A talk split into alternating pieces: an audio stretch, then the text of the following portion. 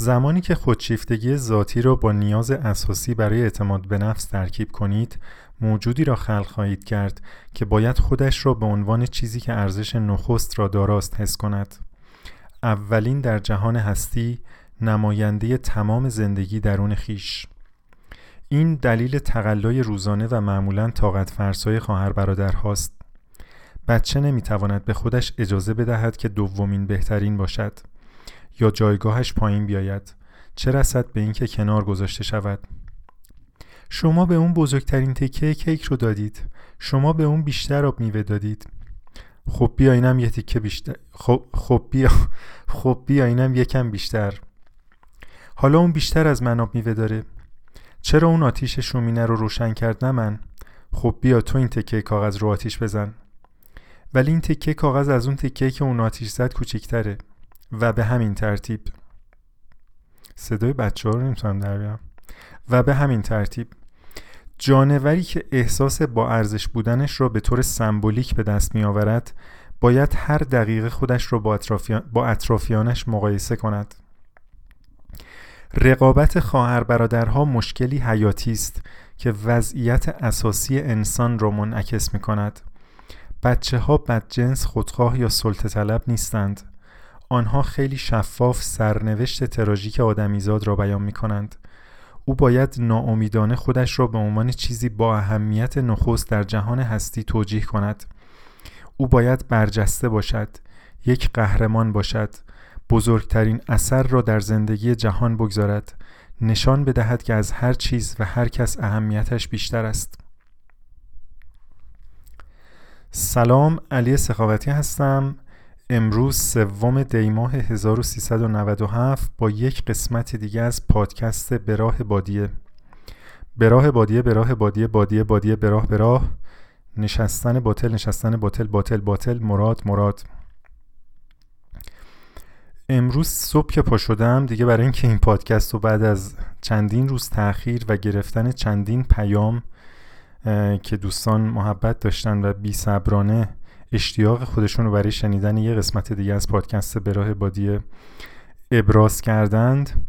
تصمیم گرفتم که با گذاشتن یک عکس در استوری اینستاگرام یک برنامه عملی برای ضبط پادکست امروز برای خودم ترتیب بدم. برنامه عملی هم این بود که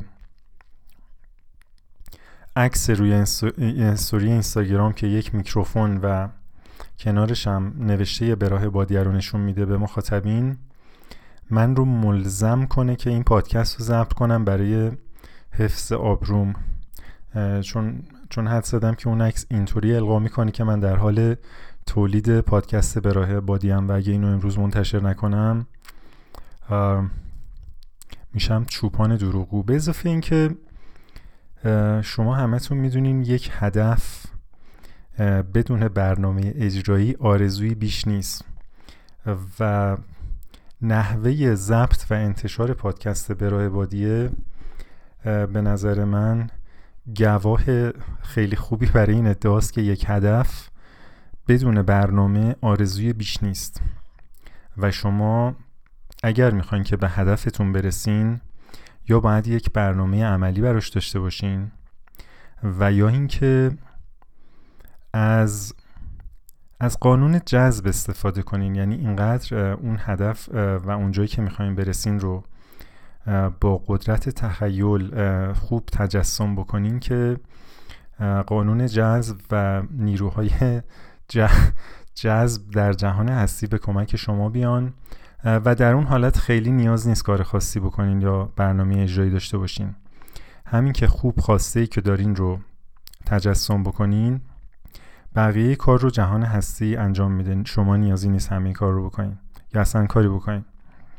و اگر هم بعد از مدتی به هدفتون نرسین دلیلش این هست که یا یک به اندازه کافی صبر نکردین یعنی اون زمان به اندازه کافی از طرف جهان هستی تایی نشده بنابراین باید بیشتر صبر بکنین. و یا اینکه خوب تجسم نکردین یعنی به اندازه کافی اون چیزی رو که می‌خواستین تو دلتون نخواستین و خوب خواستتون رو و هدفتون رو تجسم, تجسم نکردین. یکی, یکی از این دو حاله. من, من, من مسیر اول رو رفتم یعنی اینکه برای برای هدفم که انتشار پادکست به راه بادیه و برجسته شدن در, در جهان پادکستینگ و پیدا کردن میلیون ها فالوور روی اینستاگرامه که معمولا یک برنامه اجرایی مدونی واسه این کار ندارم. ولی خب منم مثل بقیه جونوری هستم که به طور سمبولیک احساس معنا یعنی معنای زندگیم رو به شکل سمبولیک به دست میارم. ناچارم که به قدری به قدری بعضی وقتا جملاتی که تو این پادکست میگم طولانی میشه اول جمله یادم میره و در نهایت ته جمله باز میمونه. یه فعلی خودتون برای اون اوایل جمله که رفت پیدا کنین.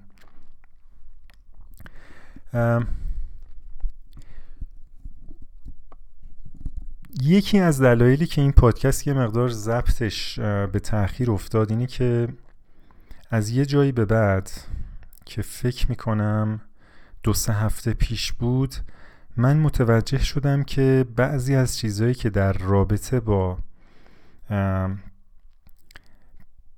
پرونده های قضاییم توی پادکست و توی وبلاگ منتشر می‌کنم به ضررم تموم میشه و فکر کردم که واقعا وکیلم راضی نباشه که یه سری چیزا رو بگم. یعنی شفافیت بیش از حدی داشته باشم توی این پادکست. و همین باعث شد که یک نوعی از خود, خود, خود سانسوری رو شروع کنم و در عین حال همین یه حس بدی به هم داد که اون جوری که می‌خوام نمی‌تونم صحبت کنم و یه بهانه شد برای اینکه ضبط این پادکست رو به تأخیر و تعویق بیاندازم و تمرکز بیشتری بکنم روی پادکست فنامنا. منتها از اونجایی که داوطلب برای شرکت در پادکست فنامنام وجود نداشت و دیگه کسی برای ضبط پادکست فنامنا داوطلب نیست تا اینکه من خودم برم واقعا یه یقه یه نفر رو تو خیابون بگیرم که هنوز این کار رو نکردم. بنابراین چاری نموند بجز اینکه یا کلا پادکستی ضبط نکنم یا اینکه خودم صحبت کنم. و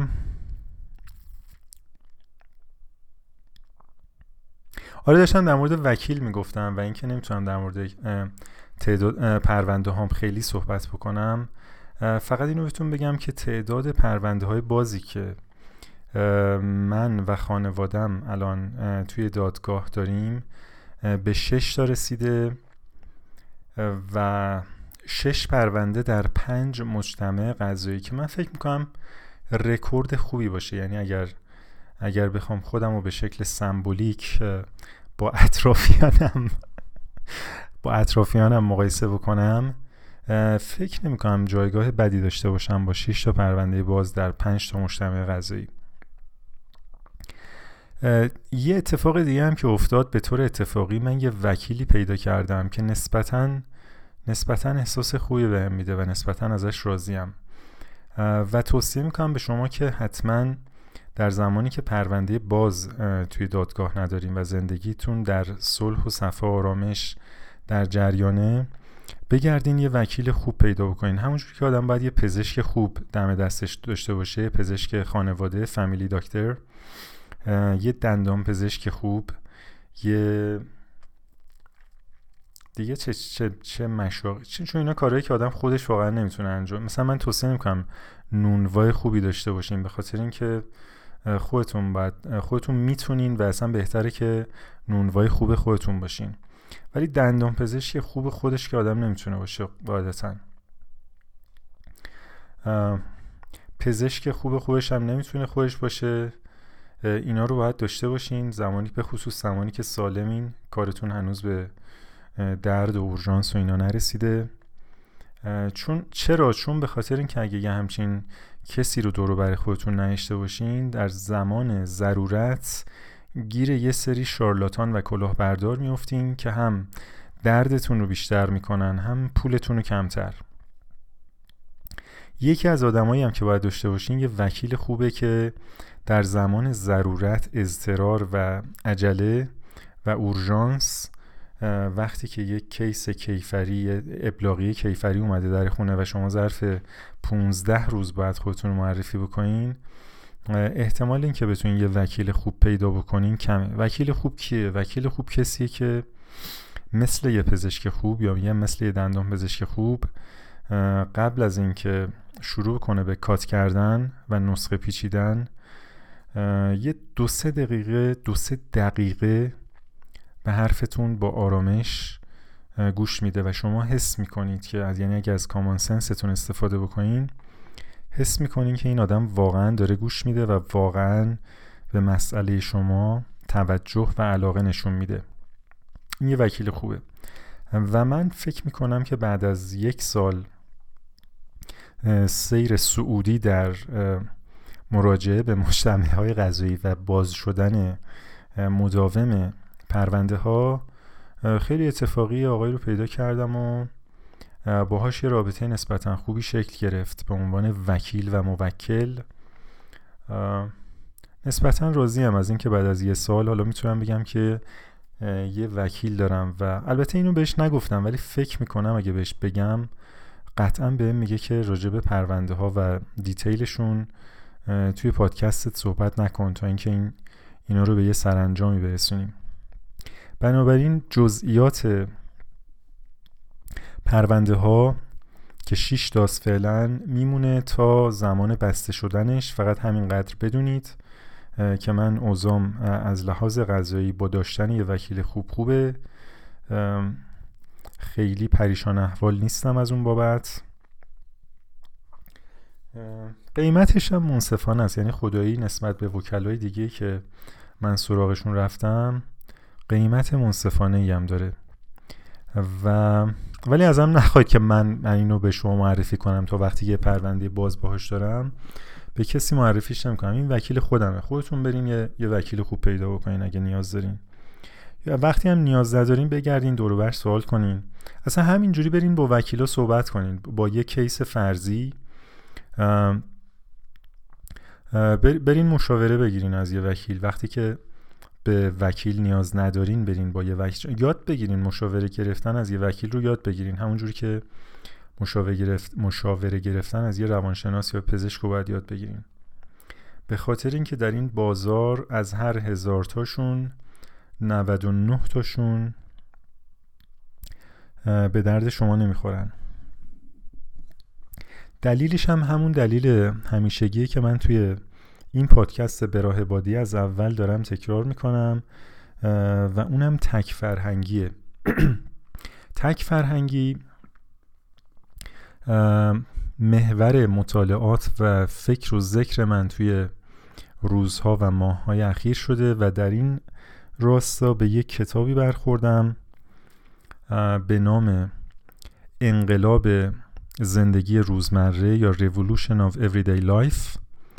که خیلی کتاب سقیل و خیلی راحت نیست خوندنش یعنی حوصله آدم سر میره. ولی باید جستگاه این از اون کتابایی که باید مثلا همینجوری بپری از, از این صفحه به دو صفحه بعد تا توش یه پاراگرافایی رو پیدا بکنی. توی همین پریدن ها بود که داخل این کتاب یه کتاب دیگه معرفی شده بود به نام استثنا و قاعده که یک نمایشنامه کوتاه از برتولت برشته. مطمئنم به فارسی هم ترجمه شده. این نمایشنامه در حدود 1930 نوشته شده با تم سوسیالیستی. یعنی مثلا نمایشنامه می‌خواد بیاد اختلاف طبقاتی و ظلمی رو که طبقات بالاتر به طبقات پایینتر روامی دارند یه نمایشنامه خیلی کوتاه و من نشستم این نمایشنامه رو خوندم. چقدر این نمایشنامه بیانگر احوال تک تک ما در این تک فرهنگی امروز و این نشون دهنده هنر نابه که بعد از 70 80 90 سال این محتوا رو توی یه ظرف فرهنگی دیگه میریزی که نه دیگه اصلا سوسیالیسم به اون شکل دغدغه است و نه اون معنا رو داره. و نه نیازی هست که بگیم مثلا یه طبقه با طبقه دیگه. شاید هم نیاز باشه من نمی‌دونم. چه کار می‌کنه؟ البته نیاز که هست. ولی من یه برداشت متفاوت و خیلی خیلی یعنی خیلی باش رابطه برقرار کردم. داستان نمایشنامه به این شکله که یک تاجری با یک راهنما و یک باربر راهی سفری میشه که یک قرارداد نفتی ببنده. برای این سفر باید از میان یک صحرا یک کویر که اسم ساختگیش در اون داستان یاهی هست بگذره. این تاجر که به نظر من نماد انسان امروزی تک تک ما نه, نه در اون, در اون داستان کارکرد اولیش این بوده که نماد یک طبقه حاکم زورگوه. ولی از نظر من که حالا در ادامه میگم چرا و البته توصیه می‌کنم حتما این نمایشنامه رو بخونین. فوق العاده است نمایشنامه سی چل صفحه خیلی خیلی کوچیکیه. خیلی کوتاهه.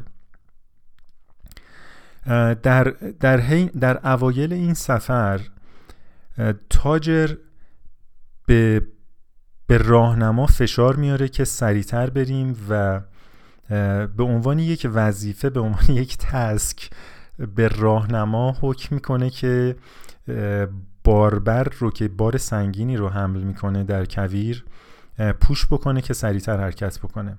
که باربر میگه این وظیفه من نیست من ببخشید راهنما میگه وظیفه من نیست من راهنما من قرار راه رو نشون بدم.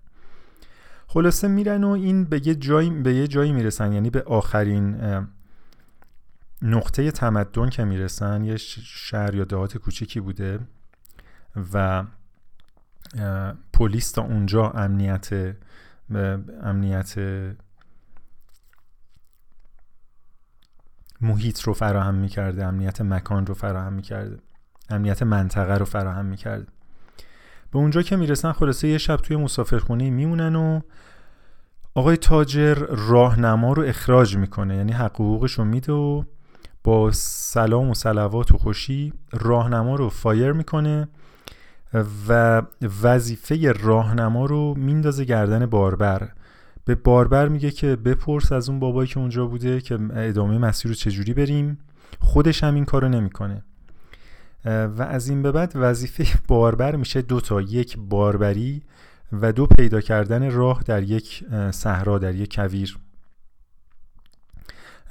و البته با سرعت و پرفورمنس بالا.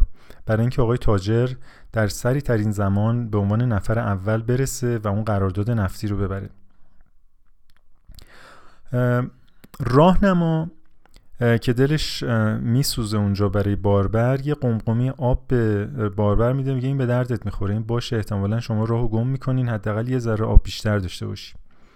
اینا میرن و به یه رودخونه می‌رسن طبق توصیه راهنما میگه اون رودخونه تو این فصل راحت میشه ازش گذشت ولی بعضی وقتا تقیام می‌کنه. باید یه چند روزی یه هفته منتظر بمونین که آبش بیاد پایین که ازش رد بشین. رودخونه وقتی اینا می‌رسن همون جوری آبش زیاد بوده در حال تقیام بوده. باربر به آقای تاجر میگه که این وضعیت اینجوری راهنمام اینجوری گفت. یه چند روزی اینجا توقف کنیم تا این آبش بیاد پایین. تاجر تفنگش رو می‌ذاره پس گردن باربر و مجبورش می‌کنه که بزنه به آب. و این خلاصه با بدبختی اون بر رودخونه دستش گیر می‌کنه به یه درختی و میشکنه و تاجر اینو می‌کشه بیرون.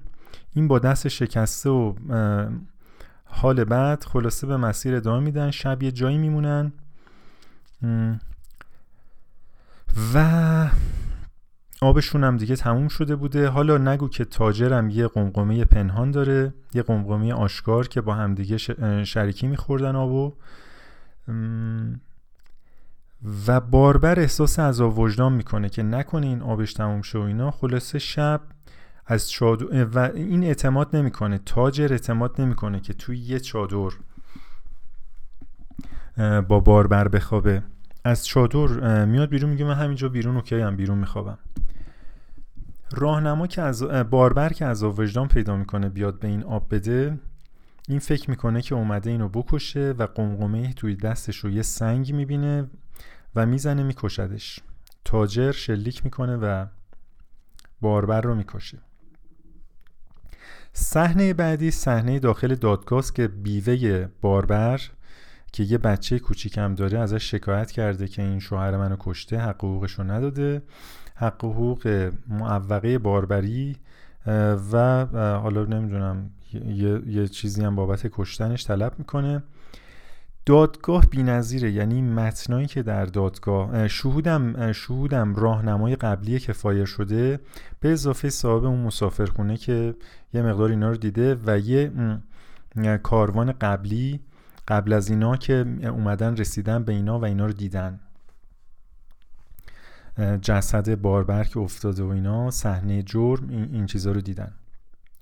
این چند نفر توی دادگاهن.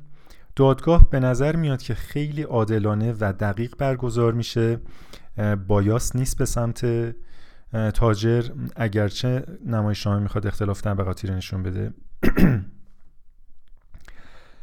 و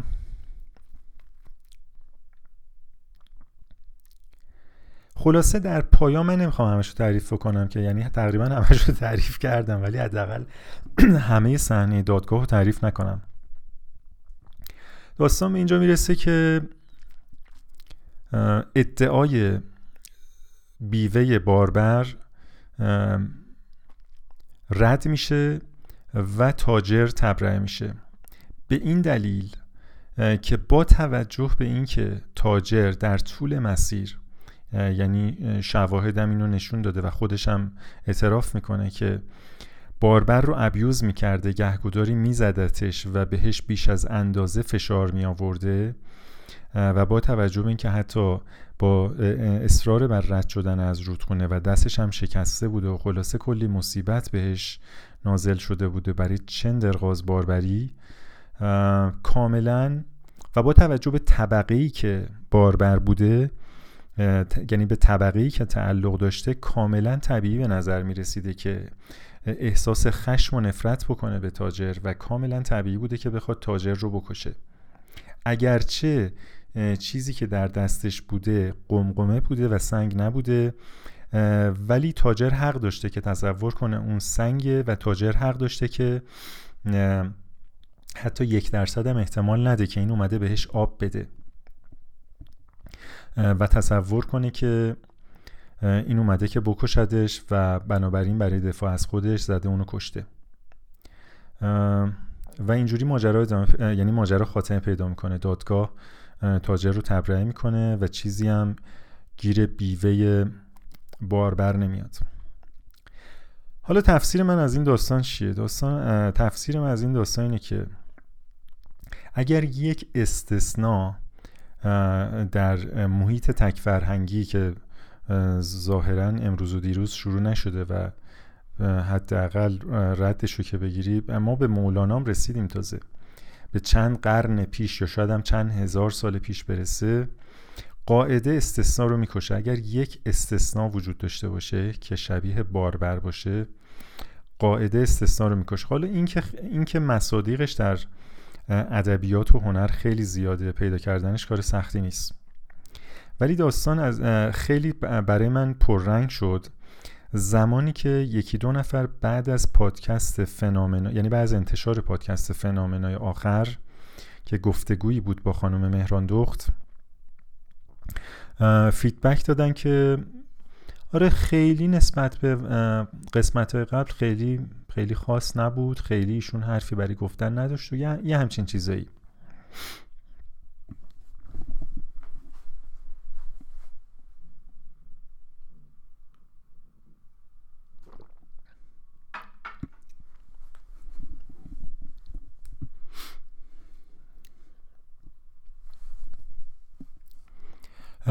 داستان از اینجاست که یک یک قاعده ای یعنی همه ما یک, یک قاعده ای داریم که اون استثنایی که گهگداری در خودمون به وجود میاد رو هم می‌زنیم می‌کشیم. یعنی مسئله باربرت یعنی این مثلث تاجر راهنما باربر به شکل فردی همونقدر وجود داره که به شکل جمعی در یک جامعه تک فرهنگی و وقتی ما تک تک ما به شکل این, این تک فرهنگی در ما رسوخ پیدا می‌کنه.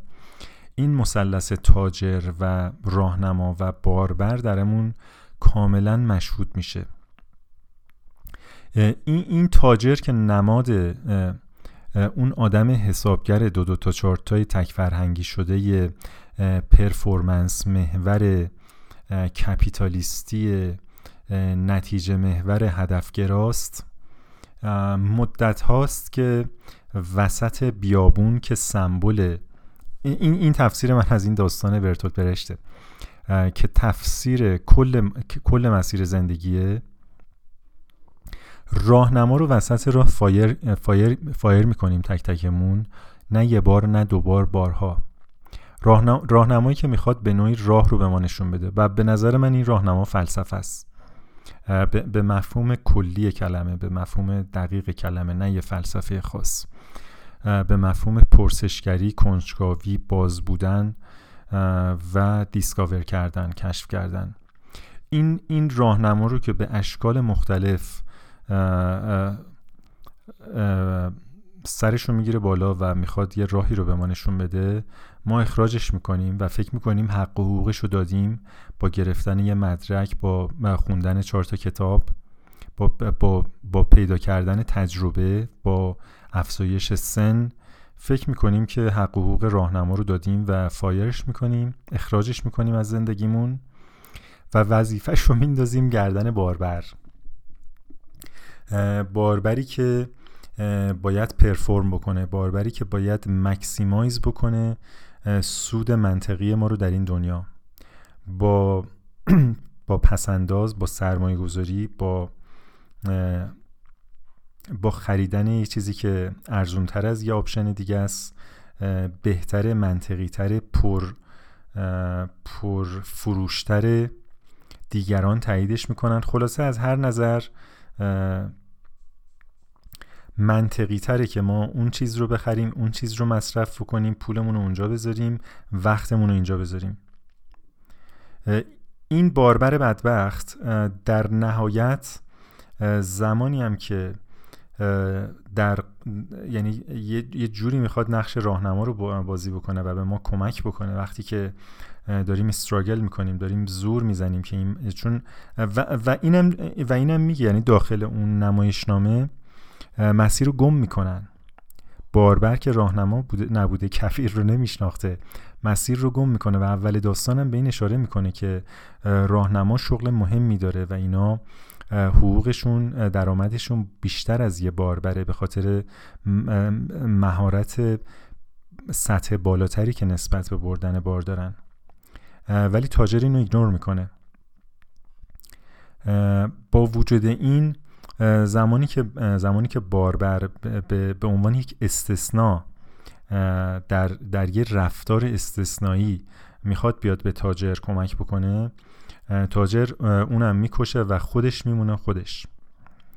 این این اتفاقیه که درون ما دائما میفته زمانی که یک داستان روزمره رو زمانی که یک اتفاق روزمره رو که در حقیقت با اون سلف باربر ماست خود باربر ماست. وقتی که یه نونی درست می‌کنه یا یه ظرفی میشوره یا چه می‌دونم یه غذایی می‌خوره یا میره تو توالت کارش رو انجام میده یا چه می‌دونم یه کار روزمره می‌کنه یه کاری که از نظر شما عادیه. یه حرفی می‌زنه که به نظر شما خیلی خاص نمیاد. خیلی برجسته نیست. یه عکس یه عکسی رو منتشر می‌کنه روی اینستاگرام که یا لایک نمی‌گیره یا یا یه یا یه اینستاگرامی داره که به جای 14 کی 15 تا فالوور داره. همه اینا به نظر من نمادهایی از اون خود باربره که باید کشته بشه در یک, یک جایی از داستان تک فرهنگی توسط تاجر توسط خود تاجر. بنابراین شما یه خود تاجر دارین که مدت هاست راهنماش رو فایر کرده و بارها این کار رو بعدا خواهد کرد. چون گهگداری مثلا دلش تنگ میشه یادش میره سعی می‌کنه از اون سیستم تک فرهنگی بیاد بیرون با استخدام یه راهنمایی دیگه. ولی خیلی زود میگه که نه این که کاری نمی‌کنه. این پول بی خودی دارم به این راهنما به چی میدم؟ برای چی دارم وقتمو می‌ذارم به این راهنما؟ دوباره راهنما رو فایر می‌کنه و وظیفش رو میندازه گردن باربر خودش. و و این استرا این زور زدن این این تقلای بین تاجر و باربر خود تاجر و خود باربر رو شما خیلی راحت در خودتون اطرافیانتون می‌تونین ببینین. یه انسانی که بدون راهنما بدون گایدلاین در یک کویر وسیع که پیدا کردن راه درش راحت نیست شاید اصلا راهی درش وجود نداره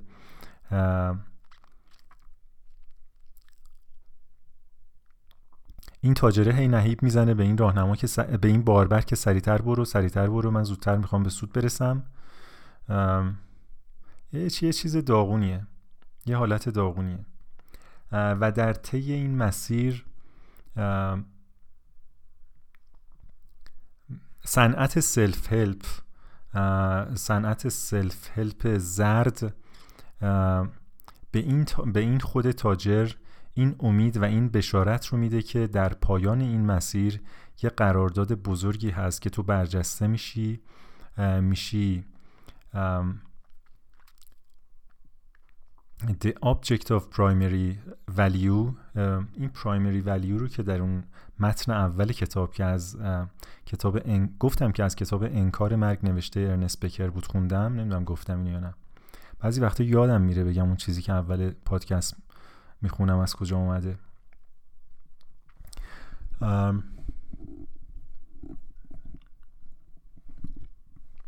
آره این این بشارت رو به شما میده که بالاخره یک جایی میشین یک چیزی که اهمیت نخست رو برترین اهمیت یا بالاترین ارزش رو در جهان هستی داره.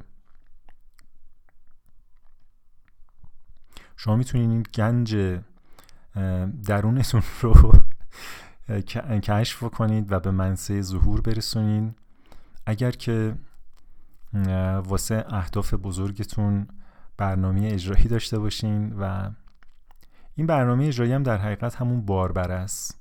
اگه باربر خوبی داشته باشین که بهش نهیب بزنین از رودخونه خروشان رد بشه توی کویر با سرعت را بره پدر خودش رو در بیاره و در نهایت هم می‌تونین بهش شلیک کنین و بکشینش.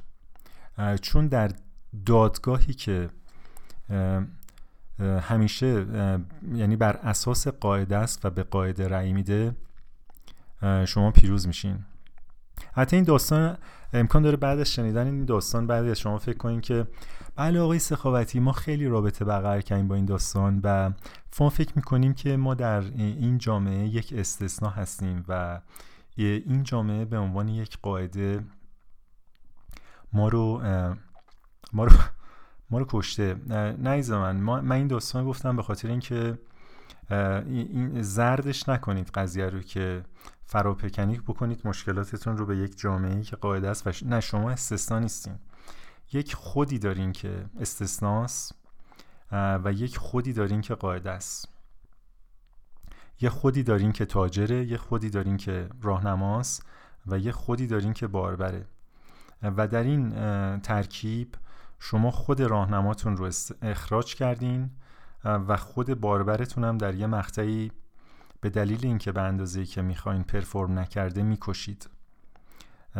افسرده میشین اعتماد به نفستون از دست میدین و فکر می‌کنین که و بعدم ادبیات موفقیت جاری کاملا این رو تصدیق می‌کنه که به اندازه کافی تلاش نکرده خود باربر.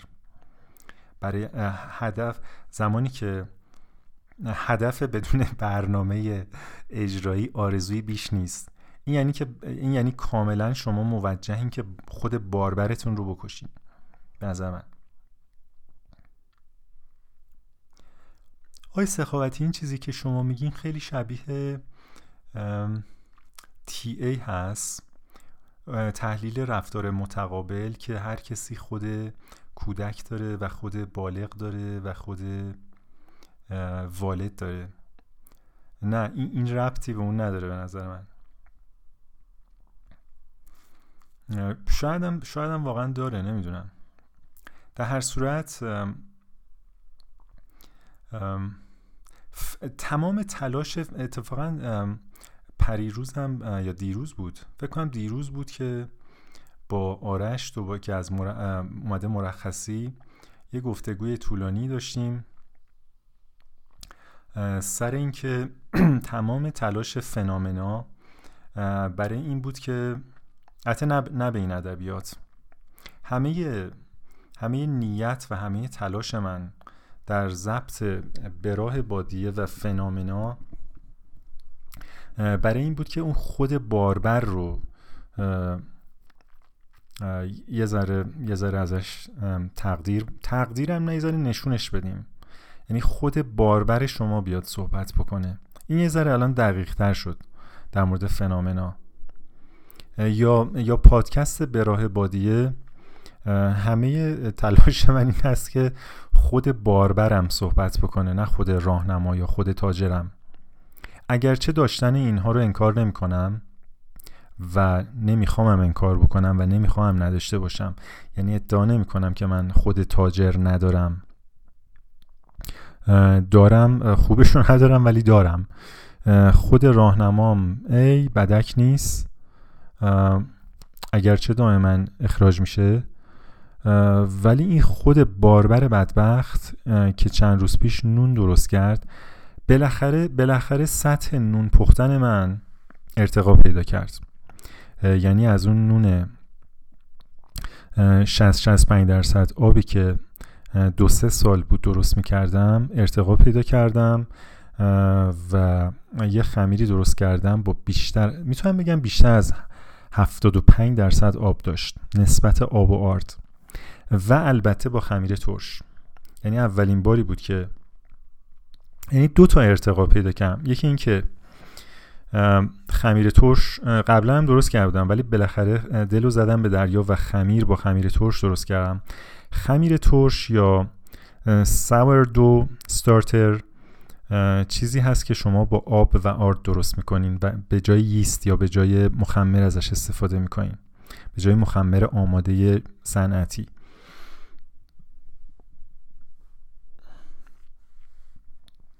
دقیقا در زمان ضبط پادکست شکم من قار می‌کنه. یعنی معمولا می‌خوره ضبط پادکست به ساعت 11 12 این یکی دیگه از چالش های باربر باربر منه. به یک وزن این, این روش درست کردن خمیر ترشه. به یک وزن آب و آرد رو میکس می‌کنین. یعنی مثلا 100 گرم آرد و 100 گرم آب. و می‌ذارین توی یه ظرف یه ظرفی پلاستیکی یا شیشه خیلی فرق نمی‌کنه. فقط بتونیم من از, من از این شیشه های خیارشور استفاده می‌کنم. می‌ذاریم میمونه. معمولا بعد از 24 ساعت این شروع می‌کنه خیلی آهسته یه حبابایی درش ظاهر میشه که نشانه تخمیره. من توصیه می‌کنم مثلا با 50 60 گرم آرد شروع بکنین چون به همون اندازه باید بهش غذا بدین. و روز دوم دوباره در روزی دو سه بارم اینو همش می‌زنین به فاصله 3 4 ساعت. خیلی خیلی مهم نیست.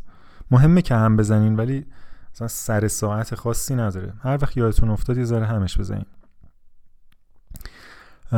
24 ساعت بعد دوباره به این غذا میدین که هم وزن آب و آرده. آب حجم کمتری می‌گیره نسبت به آرد بنابراین اگر یه ترازوی دقیق دارین که در حد 30 40 گرم می‌کشه خیلی کمک می‌کنه. بهش غذا میدین.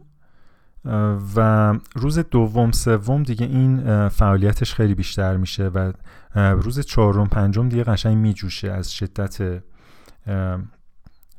زیاد بودن باکتریایی داخل اون اون موقع زمانی که می‌تونین ازش استفاده بکنین و اگه مثلا هر روز روز یه مقدارم غذا رو باید زیاد کنین دیگه. مثلا اگه شما روزی 50 گرم آرد شروع کردین بعد از دو سه روز مثلا به روزی 100 گرم می‌رسین. اگر هم آرد کمتری می‌خواین استفاده بکنین می‌تونین یه مقدارش رو بریزین دور مثلا نصفش رو بریزین دور. البته این ساده ترین روش درست کردن خمیر ترشه استارتر سوردوه یه مقدار از این دقیق ترم می‌تونه باشه. حالا من نمی‌خوام وارد اون بادی بشم. بعد از اینکه این کار رو کردین اون وقت با استفاده از این شما می‌تونید خمیر, خمیر درست بکنین. من دوباره برگشتم به همون کتابی که داشتم و روش بدون ورز و فقط تا کردن خمیر. چون یه سری حوصلشون سر میره دیگه دیتیل اینو نمیگم. ولی 800 گرم آرد استفاده کردم. چقدر آب؟ چقدر آب؟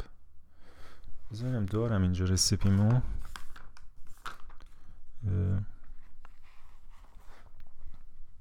620 گرم آب و 360 گرم خمیر ترش که خب من قاعدتا نصفش آبه دیگه و دوباره نصفش آرده.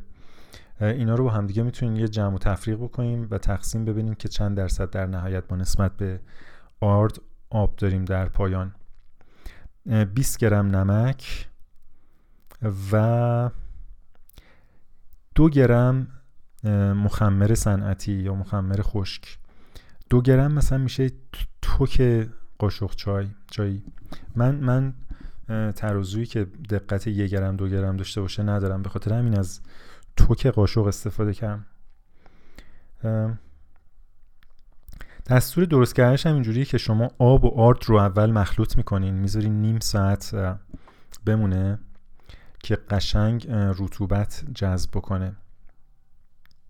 و بعد نمک و مخ... خمیرترش رو بهش اضافه می‌کنین و طی یه ساعت و نیم یا دو ساعت چند بار این رو با دستتون تا می‌کنین. یعنی از زیر می‌گیرین میارین رو. من چون آرد سفید استفاده کردم یعنی از اون 800 گرم 740 گرمش آرد سفید بود و 60 گرمش آرد کامل که دفعه بعد باید این نسبت رو تغییر بدم و آرد کامل رو بیشتر بکنم به شدت چسبنده بود. یه چیزی حدود بعد از سه چهار بار تا کردن به فاصله مثلا 20 دقیقه نیم ساعت گذاشتم موند خمیر رو حدود 5 6 ساعت. بعد از 5 6 ساعت خمیر رو انداختم روی سنگ کانتر آشپزخونه. یه تیکشو یه تیکشو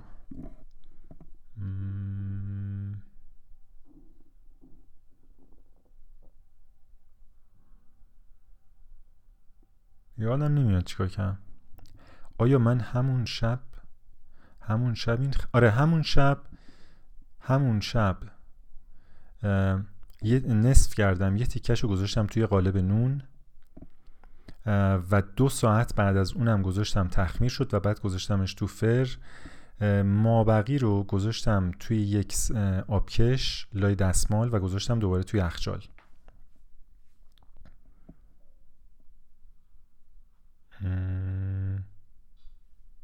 گذاشتم توی یخچال. و 24 ساعت بعد یعنی فرداش که روز یلدا بود یعنی شب شب یلدا بود پختم. اونی که توی یخچال بیشتر از اون یکی موند می‌تونم بگم که حتی خیلی هم بهتر شده بود. در نهایت اینو می‌خوام بگم که ما این نون رو شب یلدا خوردیم فوق العاده بود. یعنی از لحاظ بافت یا تکسچر مزه ور رطوبت شکل و شمایل این بهترین نونی بود که من تو این چند سال تا حالا پخته بودم. و کاملا راضیم از خودم. دیگه دیگه باربر من چی کار کرد؟ آها باربر من بعد از روزها بارندگی بالاخره یه فرصتی پیش اومد و رفت شمال و زمینش رو گندم و جو کاشت. یه تیکه گندم کاشتم و یه تیکه جو. یه داستان یعنی تراژیک دیگه اینه که هنوز اونجا با یه دستگاهی به نام بذرپاش گندم و جو میکارن. یه دستگاهیه که به تراکتور بسته میشه و مثل یه قیف چند یعنی شاید 200 کیلو هم بذر توش می‌گیره شاید هم بیشتر. 200 کیلو بذر توش می‌گیره و پایینش یه چرخ داره که مثل فرفره میچرخه و این بذر رو میپاشه. به شکل میشه گفت نامنظم خیلی منظم نیست. به خاطر همین که خیلی خیلی بیقاعده و امکان داره یه جاهایی بعض بیشتر بریزه یه جایی کمتر بریزه. و بعد مثلا شما اگه توی یه هکتار باید 100 کیلو یا 120 کیلو بذر بریزین با این روش شما 150 کیلو بذر نیاز داریم برای یه هکتار. البته من حرفش رو گوش نکردم که 150 کیلو بذر بگیرم برای یک هکتار. روی همون 120 کیلو موندم. به خاطر همینم سرعت چرخش و پاششش رو کم کرد و اون 120 کیلوی ما رو هر جوری بود رسوند. و بعد از اینکه این بذر رو میپاشه یه خیش کم عمق میبنده پشت تراکتور. و روی بذر رو با خاک میپوشونه. و بعد بذرا که میان بالاتر شما از صبح تا شب دغدغدی میشه که گوسفندای چوپونا که اونجا دائما رفت آمد می‌کنن با چوپون و با سگ و گاوایی که بدون چوپون و با بدون سگ رفت آمد می‌کنند نیان و گندم شما رو نچرن. به این موضوع که فکر می‌کردم دیدم که واقعا من توی این 6 7 سالی که تلاش یعنی فکرم این بود که زمینم روی چیزی بکارم هیچ کسی نتونست یه سلوشنی به من بده که بشه جلوی چوپون و جلوی گوسفند چوپون رو گرفت. ما در سال در ایران 800 هزار تن گوشت مصرف می‌کنیم که فکر کنم گوشت قرمز این. هر کیلو گوشت در ایران سه برابر قیمت جهانی قیمت تمام شده داره با توجه به آب و خاک و علوفه ای که نداریم. و هر کیلو گوشت 15 هزار لیتر آب مصرف میشه که بشه یک کیلو گوشت. علاوه بر 15 هزار لیتر آب چه میزان خاک دچار فرسایش میشه چقدر بایودایورسیتی از بین میره به خاطر چرای بیرویه.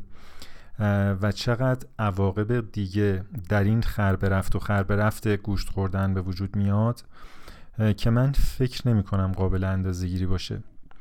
به خاطر همین بود که این فکر به سرم زد که اگر هر کدوم از ما راهنماش بتونه بتونه تاجرش رو متقاعد کنه که چه می‌دونم 10 درصد 20 درصد 50 درصد مصرف گوشت گوشت خودش رو کاهش بده. میلیون ها تن آب و خاک و بایودایورسیتی و اکوسیستم. این میلیون میلیون ها تن البته فقط مال آب بود. واحد بقیه چیزی که گفتم قاعدتا نیست. حفظ میشه. یعنی هزاران هزار کشاورز در ایران نمی‌تونن زمیناشون رو بکارن و بهره برداری کنن به خاطر گوسفند. و این, و این اقراق نیست.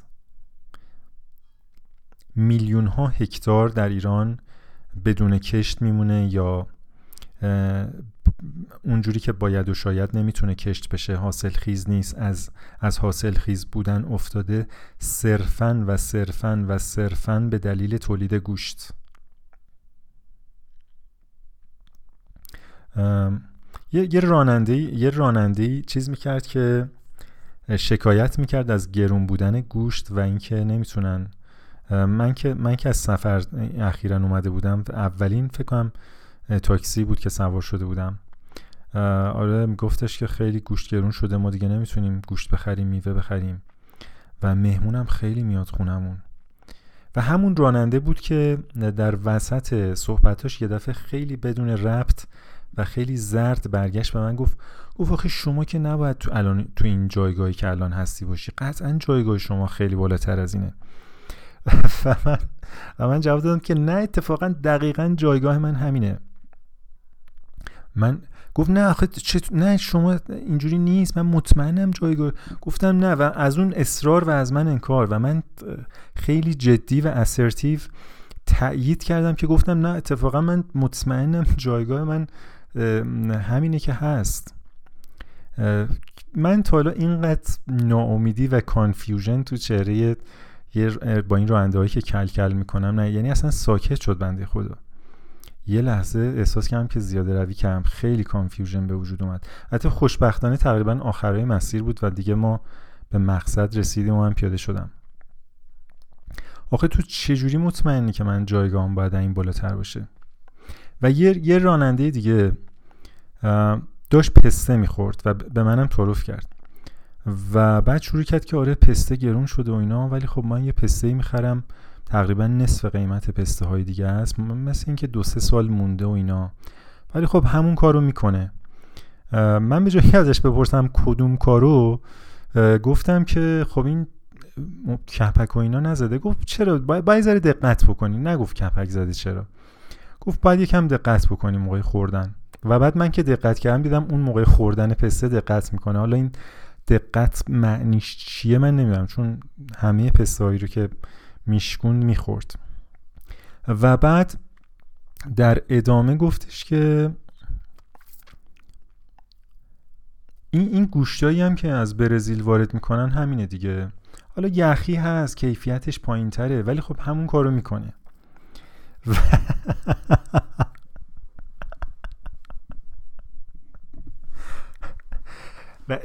و من خیلی در حسرتم که چرا ازش نپرسیدم که منظورش از اون کار چیه؟ اون چه کاریه که گوشت یخی که از برزیل وارد میشه؟ و خدا می‌دونه چند سال توی فریزر بوده و منجمد. اون دقیقا چه کاریه که اون می‌کنه یا اون پسته کپک زده سه سال پیشی که نصف قیمت فروخته میشه؟ و شما به جای اینکه حجم خوردن گوشت تو کم کنی و گوشت با کیفیت بخوری یا اصلا نخوری کوفت دیگه ای رو جایگزین بکنی با توجیه اینکه این همون کارو می‌کنه از کیفیت صرف نظر می‌کنی. آیا این همون تفنگ تاجر نیست پشت کله باربر که بهش میگه از کیفیت صرف نظر کن. اون باربر وقتی می‌خواد در اون شرایط بیاد آب به به به مستر خودش بده به به کسی که به استعمار میکشونتش بده در حقیقت داره کیفیت زندگی رو به ما نشون میده. میگه که ببین در در چنین شرایطی هم یک کیفیتی ممکنه در روابط انسانی وجود داشته باشه. و, و یک فرد که از صبح تا شب داره تو این ترافیک مسافر کشی می‌کنه برای اینکه برای اینکه کمیت نمی‌تونه بگذره. کیفیت رو در لحظه لحظه زندگیش فدا می‌کنه که از کمیت نگذره. و اگر این کمیت یک لحظه بره زیر سوال و مورد تهدید واقع بشه جماعتی میخروشند که آقا این پادکست مثل پادکست های قبلی نبود. چرا؟ به خاطر اینکه به اندازه اون به تعداد اونا مخاطب نداشت. به فلان که نداشت.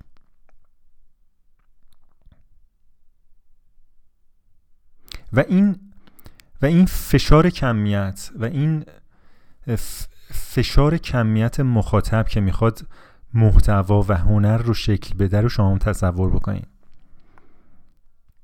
وقتی یه نفر به عنوان حالا چه می‌دونم یه کسی که یه پیج اینستاگرام داره یه کسی که یه پادکست داره یه کسی که وبلاگ داره یه کسی که توییتر داره. یه کسی که فیلم سینمایی می‌سازه یه کسی که چه می‌دونم یه نقاشی می‌کشه. با احساس تفنگ کمیت محور تاجر مخاطبین پشت کلش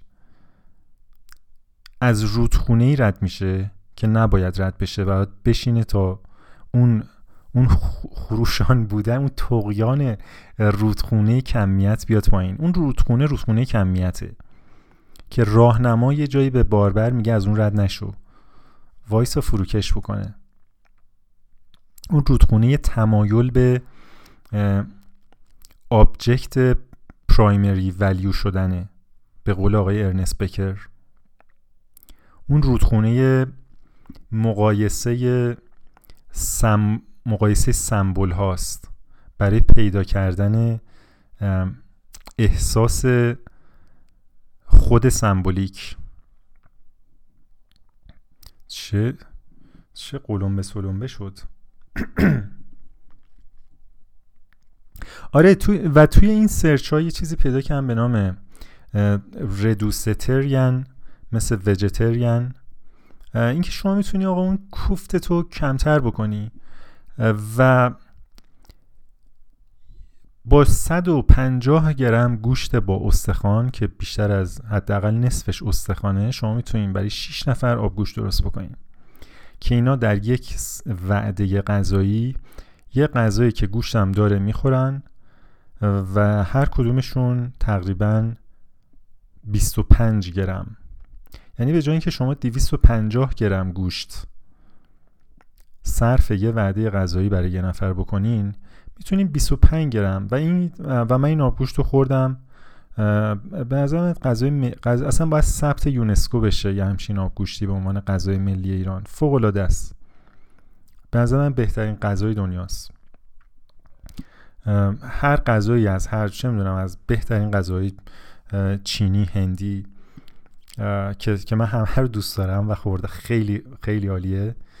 ولی آبگوشت در رقابت می‌کنه یعنی در اون نوک قله وای میسته چون این آبگوشتی. شما 25 گرم گوشت برای هر نفر در یک وعده مصرف می‌کنی. یعنی اگر شما 250 گرم گوشت رو کاهش بدی به 25 گرم؟ ما اصلا نمیگیم همه برن وجتریان بشن که کار سختیه. ایران آباد میشه. کشاورزا می‌تونن کشاورزی بکنن. تعداد و تنوع محصولات کشاورزی که در این خاک که امروز حتی گندم اصلاح شده مزخرف به ضرب و زور کود شیمیایی توش عمل نمیاد. بعد از گذشت چند سال خیلی چیزایی توش میشه کاش که کشاورزام دیگه باورشون نخواهد شد. یعنی سورپرایز میشن قطعا. کسی که زمین منو شخم زد من 6 7 سال بود از وقتی خریده بودمش نکاشته بودمش. باورش نمی‌شد. می‌گفت تو کل منطقه من همچین خاکی ندیدم. در صورتی که من هیچ کاری نکرده بودم. تازه جلوی چرای بیرویه رو روی زمین من نتونسته, نتونسته بودم بگیرم. اگر می‌تونستم جلوی چرای بیرویه رو بگیرم اصلا قابل پیش بینی خدا می‌دونه چی می‌شد اون خاک. ولی با وجود این به قدر ایمپرس شده بود میگم اصلا همچین خاکی ندیدم تو هیچ کدوم و این کسیه که احتمالا هر پاییز چند صد هکتار زمین رو با تراکتور شخ می‌زنه.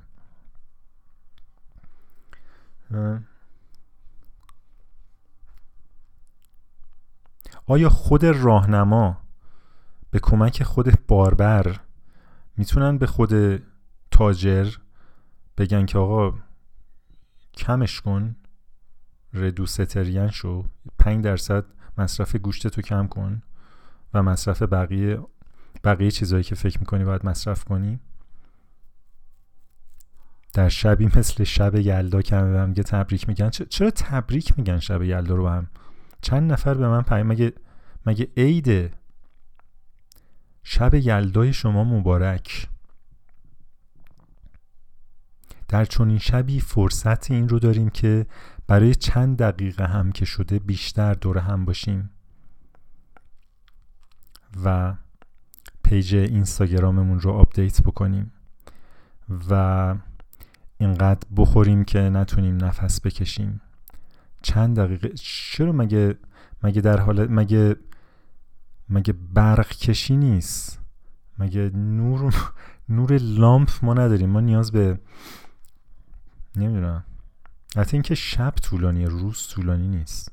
آره شب طولانیه. و چون ما در مدرسه شبانه روزی زندگی می‌کنیم که سر یک ساعتی چراغا خاموش میشه و هممون باید بریم بخوابیم. حالا شب یلدا این فرصت رو به ما میده که چند دقیقه اون ساعت البته اونم مکسنس نمی‌کنه چون ساعت ساعت دیگه چه فرقی می‌کنه؟ نمی‌دونم. در هر صورت مکسنس نمی‌کنه.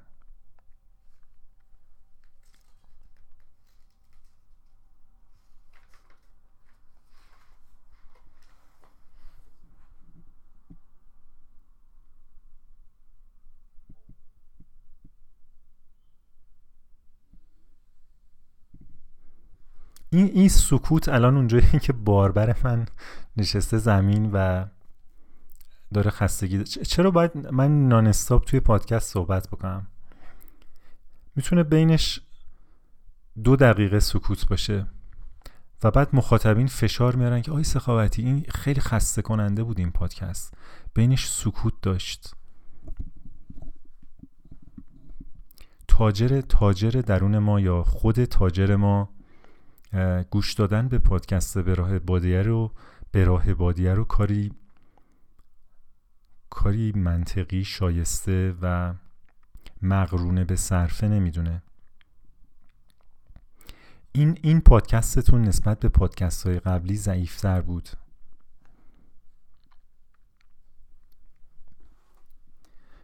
خلاصه یک من اینترنتمو نمی‌دونم چرا مصرف اینترنت اینقدر اینقدر زیاده نسبت به قبل. و ما اگر ماهی دو سه گیگ مصرف می‌کردیم الان شده روزی یک گیگ. و من هر چقدر دارم تلاش می‌کنم که بفهمم این روزی یک گیگ از کجا میاد عقلم به جایی قد نمیده. به خاطر همین صبح امروز دوباره اینترنت ما قطع شد و من هنوز یعنی دقیقا قبل از شروع پادکست قطع شد و من هنوز نخریدم ترافیک. به خاطر همین کامنتی هم کامنتی نمی‌تونم بخونم. یه کامنتی بود که دوست دارم بخونم. اگر این ایمیل باز بشه بدون اینترنت. یه ایمیل چون نوشته من می‌خوام یعنی به نوعی phenomena based بوده این, این ایمیل و احساس می‌کنم که خود خود باربرش این ایمیل رو نوشته بود یا خود راهنماش؟ یه نفر به نام مصطفی نوشته علی سخاوتی سلام. من شاید سه سال هست که کمابیش پیگیر وبلاگت هستم. فقط می‌تونم بگم که چقدر احمق بودم که توی نوشته های تو دنبال راه چاره و نجات برای زندگی خودم میگشتم.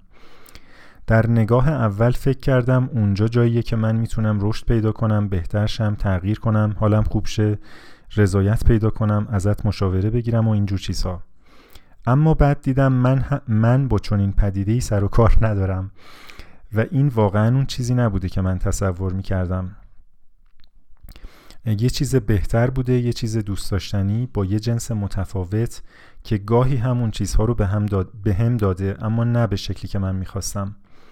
و بعد فقط ادامه دادم به خوندن و خوندن و خوندن و بعد گوش دادن و الان فقط خوشحالم که هستی و می‌نویسی و پادکست هات رو داری. دوست داشتم توی پادکستت شرکت کنم با یکی از دوستانم اما واقعا آمادش نیستم و از این بابت متاسفم. نمی‌دونم احساس تو چی بود از خوندن این ایمیل اما سعی من این بود که خودم رو بروز بدم و فکرم تو هم دوست داری بازخوردها رو, بازخوردها رو دریافت کنی پس این کار رو کردم. خیلی ممنون مصطفی عزیز. این خیلی حس خوبی به من داد وقتی خوندمش و فکر می‌کنم که مصطفی به خوبی خودش رو بروز داده و و آگاهی داره به خود باربرش و خود راهنماش و اینکه و خود تاجرش. یعنی اونجایی که میگه من دنبال این چیزا بودم و بعد فهمیدم که این چیزا نیست این نشون میده که یه بلنسی هست بین تاجر خود تاجرش و خود راهنماش و این راهنما تونسته تاجر رو متقاعد بکنه که به نوعی به کاهدون زده با پیدا کردن این این وبلاگ و این پادکست ها برای رسیدن به اهداف عالیه. و و به نظر میاد که تاجر هم تا حدودی عقب نشینی کرده و اجاز یعنی یه فضایی داده به به راهنمای مصطفی که از, از با یه کیفیتی این چیزها رو فقط بخونه و گوش بده و خیلی دنبال هدف و ریترن و چاه نفت و اینا گنجی نباشه. به راه بادیه به راه بادیه بادیه بادیه به راه به راه نشستن باطل نشستن باطل باطل باطل. مراد مراد.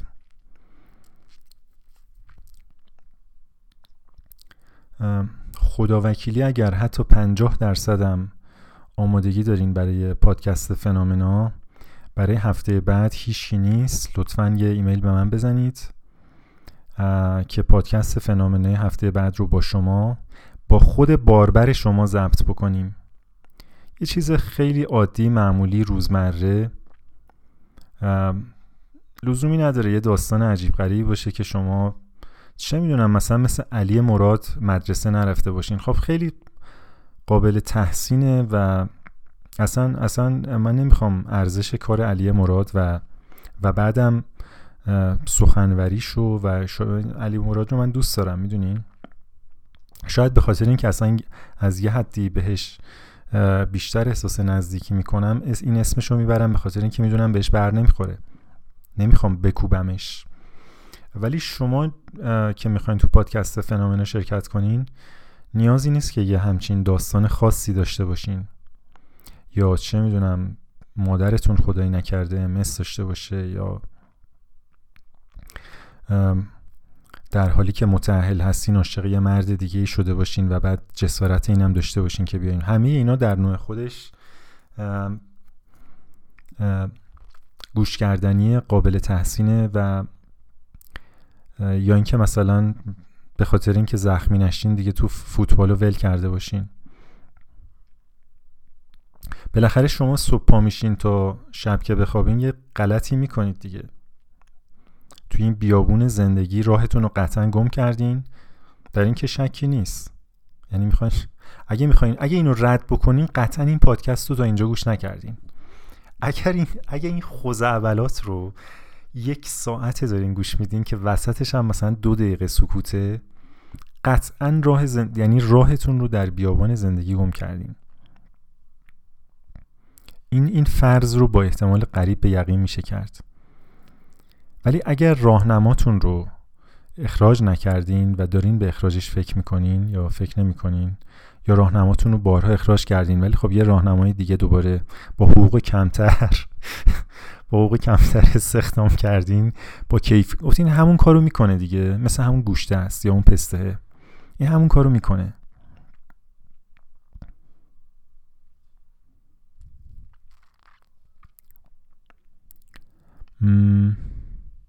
چی می‌خواستم بگم؟ ولی ولی در این بار رو با این بار زندگی رو یکی باید ببره. اگه باربرتون رو بکشین قضیه داستانی میشه که یه یعنی یه باره دوباره میفته گردن اون تاجره. شما تا... یعنی خود تاجرتون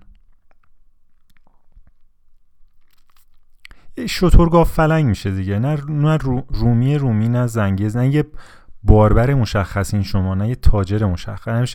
نه به یعنی یعنی به جای اینکه یه, یه شخصیت های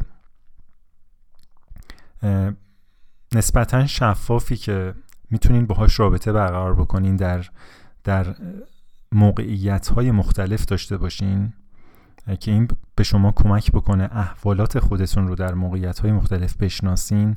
مثلا به این که در این configuration من الان به عنوان یک تاجر تک فرهنگی performance محور عمل می‌کنم. تو این یک ساعتی که الان اینجا نشستم و آگاهی دارم به اینکه چه کار دارم می‌کنم. و یک ساعت بعد بگیم که خب این این خود باربره که داره بارو می‌بره و این اینم اینم راهنماشه اینم guideline شه اینم principle شه.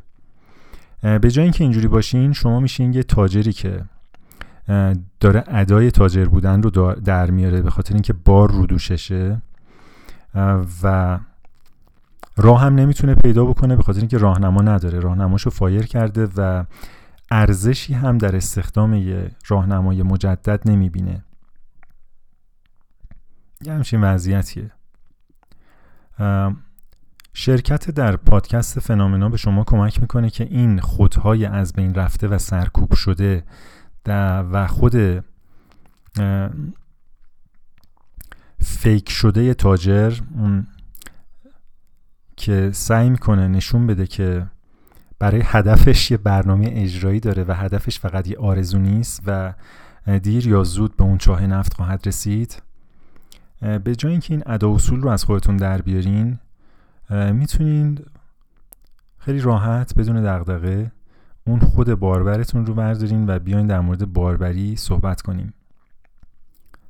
یه همچین چیزی. سلام ات علی آدرس ایمیل علی هم. وبلاگ من اگر بخواین فقط بخونین بدون هدف و بدون انتظار. تا برنامه بعد خداحافظ.